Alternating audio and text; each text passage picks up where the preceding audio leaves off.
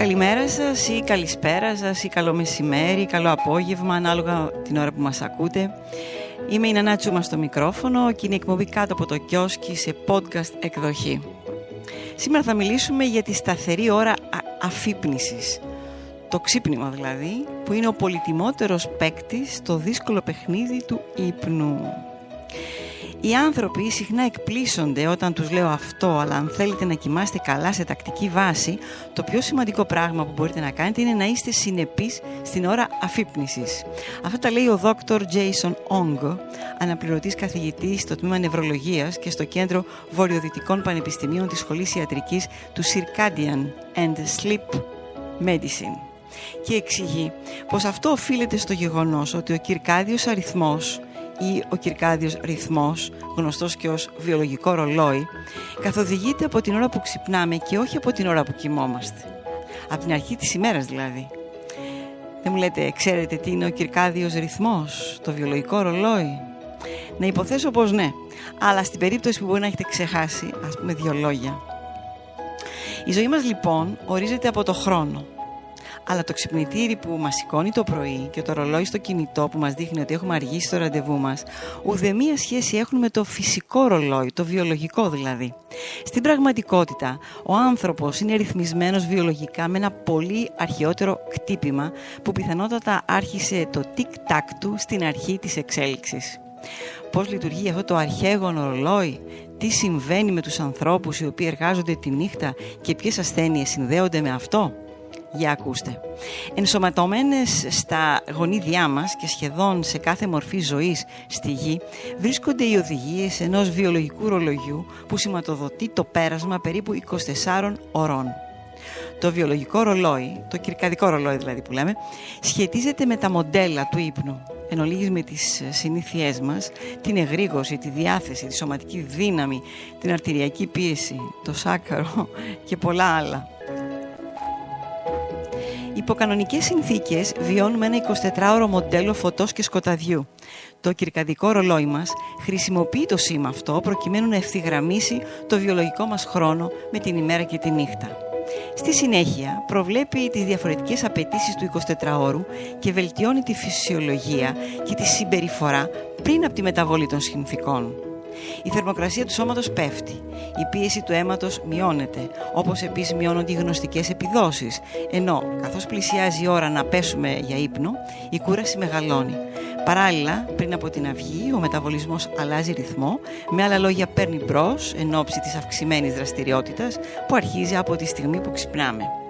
Το κυρκαδικό ρολόι εξασφαλίζει ότι οι βιολογικές διεργασίες θα είναι στην κατάλληλη ακολουθία. Για να λειτουργούν σωστά τα κύτταρα χρειάζονται τα σωστά υλικά στη σωστή θέση την κατάλληλη στιγμή.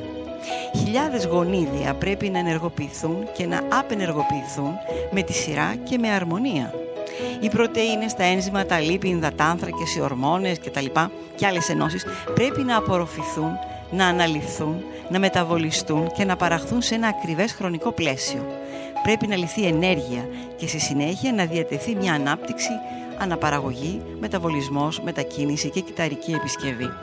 Όλες αυτές οι διαδικασίες και άλλες πολλές, δεν μην τα λέμε τώρα, χρειάζονται ενέργεια και όλες πρέπει να γίνουν στη σωστή ώρα της ημέρας. Χωρίς το ρολόι, ο βιολογικός μας ρυθμός θα ήταν χαοτικός. Η ζωή μας θα ήταν χαοτική, που έτσι κι αλλιώς είναι χαοτική, καταλαβαίνετε τι μπάχαλο επρόκειτο να είναι. Ο κυρκαδικός ρυθμός μας δεν ανταποκρίνεται άμεσα, αλλά ρυθμίζεται σταδιακά με την πάροδο των ημερών.